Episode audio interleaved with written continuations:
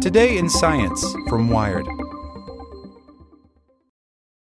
Want to learn how you can make smarter decisions with your money? Well, I've got the podcast for you. I'm Sean Pyles, and I host NerdWallet's Smart Money Podcast. Our show features our team of nerds, personal finance experts in credit cards, banking, investing, and more. And they'll help you make the most of your money while cutting through the clutter and misinformation in today's world of personal finance. You'll get clarity on strategies to help you build your wealth, invest wisely, shop for financial products, and plan for major life events. Listen to NerdWallet's Smart Money Podcast wherever you get your podcasts. As a longtime foreign correspondent, I've worked in lots of places, but nowhere as important to the world as China. I'm Jane Perlez, former Beijing bureau chief for the New York Times. Join me on my new podcast, Face Off US versus China, where I'll take you behind the scenes in the tumultuous US China relationship. Find Face Off wherever you get your podcasts. Today in Science from Wired. The war puts Ukraine's clinical trials and patients in jeopardy. Hundreds of trials have been disrupted in the medical research hub. Some patients are at risk of losing their last chance at survival. By Grace Browne. The biggest historical proponent of clinical trial quality conducted his first one during a war. In 1941, in Salonika, Greece, Archibald Cochrane, a soldier for the British Army, was taken prisoner by the Germans. The only doctor amongst 20,000 prisoners, Cochrane observed many cases of swollen legs, his own included. He became so desperate that he decided to run his own experiment. He obtained yeast from the prison's black market and split 40 prisoners into two groups. One received two spoons of yeast every day, and the other a vitamin C tablet.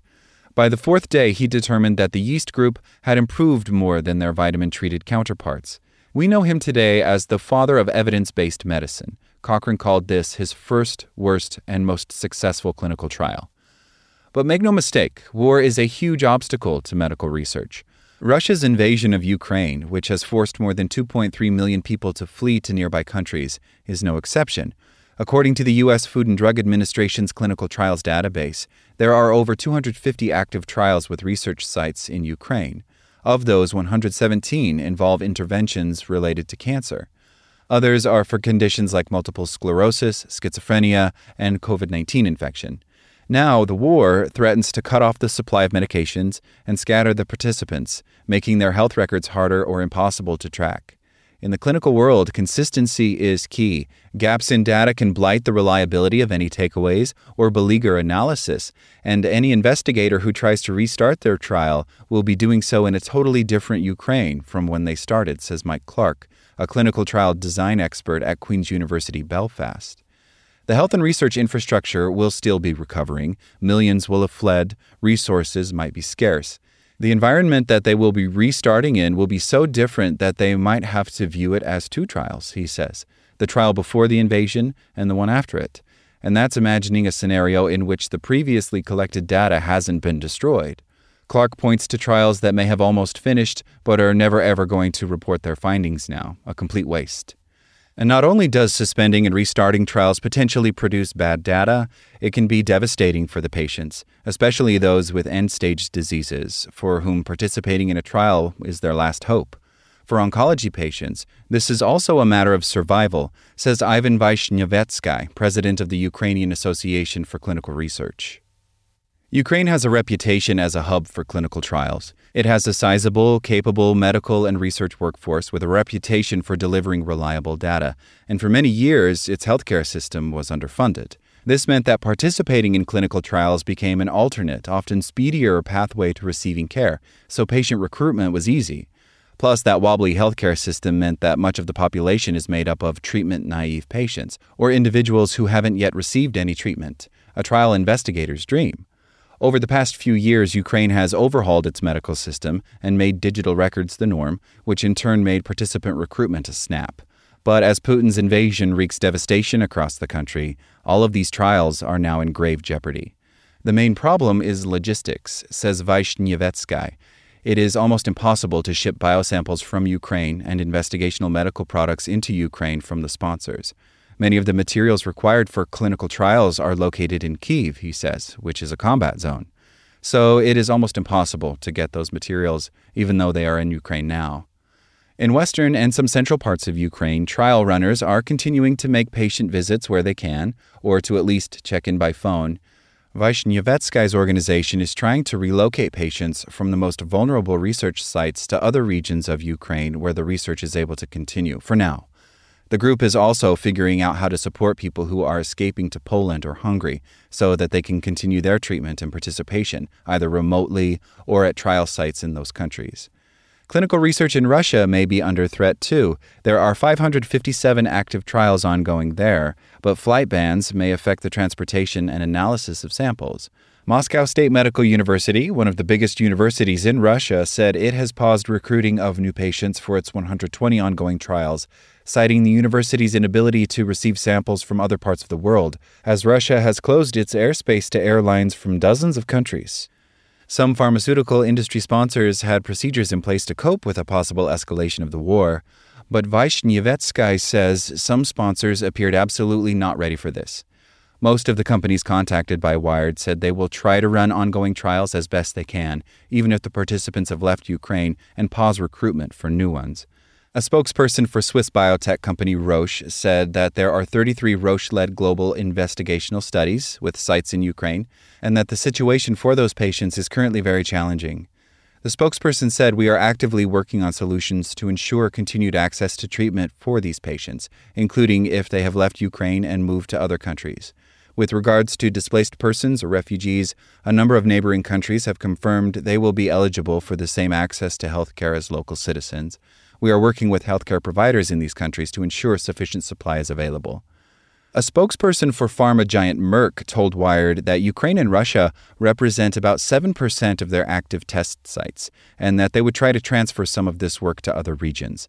Screening and enrollment in ongoing clinical trials and planning for new studies in these regions have been paused until further notice, the spokesperson wrote, as the company determined it cannot safely conduct clinical trials in Ukraine or Russia. Likewise, Pfizer issued a statement saying that the recruitment of new participants has been paused, and a spokesperson for British Swedish drug maker AstraZeneca told Wired In order to continue serving patients around the world, we are working to maintain existing clinical trials. We have, however, decided to pause recruitment of new patients to some trials in Ukraine and Russia while we analyze the impact sanctions have on supply chains. French healthcare company Sanofi and French drug maker Servier Group both confirmed they have trials in Ukraine that remain ongoing. But as a Servier spokesperson wrote of the company's two oncology trials there, due to the situation and communication difficulties, it is very difficult to date to obtain precise information on the progress of these studies. If trials in Ukraine are paused or disrupted, the ramifications for medicine could be felt for a long time. Clinical trials are a lengthy, complicated, and singular pathway to getting new treatments approved, and the war could stall the progress of drugs that are approaching the end of the development pipeline. Phase 3, in which the safety and effectiveness of a new treatment is tested against the current standard treatment. Karuna Therapeutics, a biotech company based in the U.S., wrote in a February SEC filing that the timeline for the third phase of its trial of a blockbuster drug for the treatment of schizophrenia is delayed, as 10 of the 19 trial sites are in Ukraine. Similarly, Tricida, a Californian biotech company, has delayed the expected date for reporting results from its phase 3 of veverimer for chronic kidney disease. Around 15% of the trial subjects are from Ukraine. Ukraine is also home to very early stage research, the lab research that precedes human clinical trials. The invasion will disrupt the supply chain of intermediates for people doing discovery work. Ed Griffin, a medicinal chemist, told The Medicine Maker, a magazine covering the pharmaceutical industry. In particular, Enamine, a company based in Kiev, is a global supplier of chemical compounds and reagents necessary for drug discovery, including the Moonshot Project, which is developing antiviral treatments for COVID to be made freely available to the world. On February 24th, the company announced via social media that its services were being temporarily postponed as its employees escaped the country or stay to fight.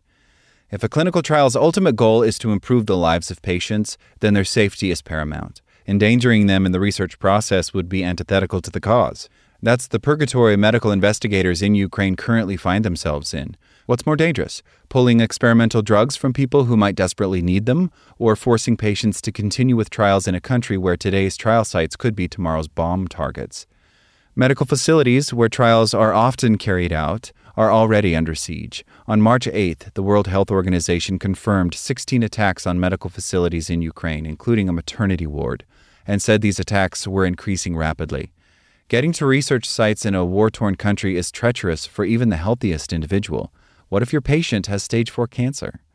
The crisis in Ukraine parallels the dilemmas faced by researchers during the early days of COVID 19, when thousands of trials were halted, disrupted, or delayed. Trial investigators were forced to weigh the risks. Did the danger of a COVID infection outweigh the benefit of the trial? Vishnevetsky says that unless the current conflict is resolved, clinical trials in Ukraine will have to stop completely. But for now, because the situation is changing by the day, Ukrainian authorities haven't ordered any shutdown, he says, just because nobody knows when this madness will stop. Like what you learned?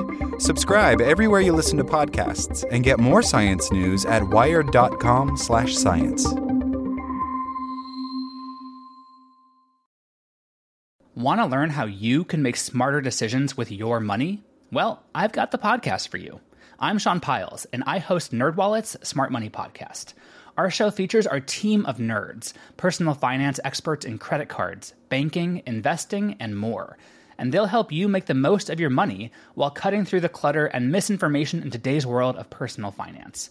You'll get clarity on strategies to help you build your wealth, invest wisely, shop for financial products, and plan for major life events. Listen to NerdWallet's Smart Money Podcast wherever you get your podcasts.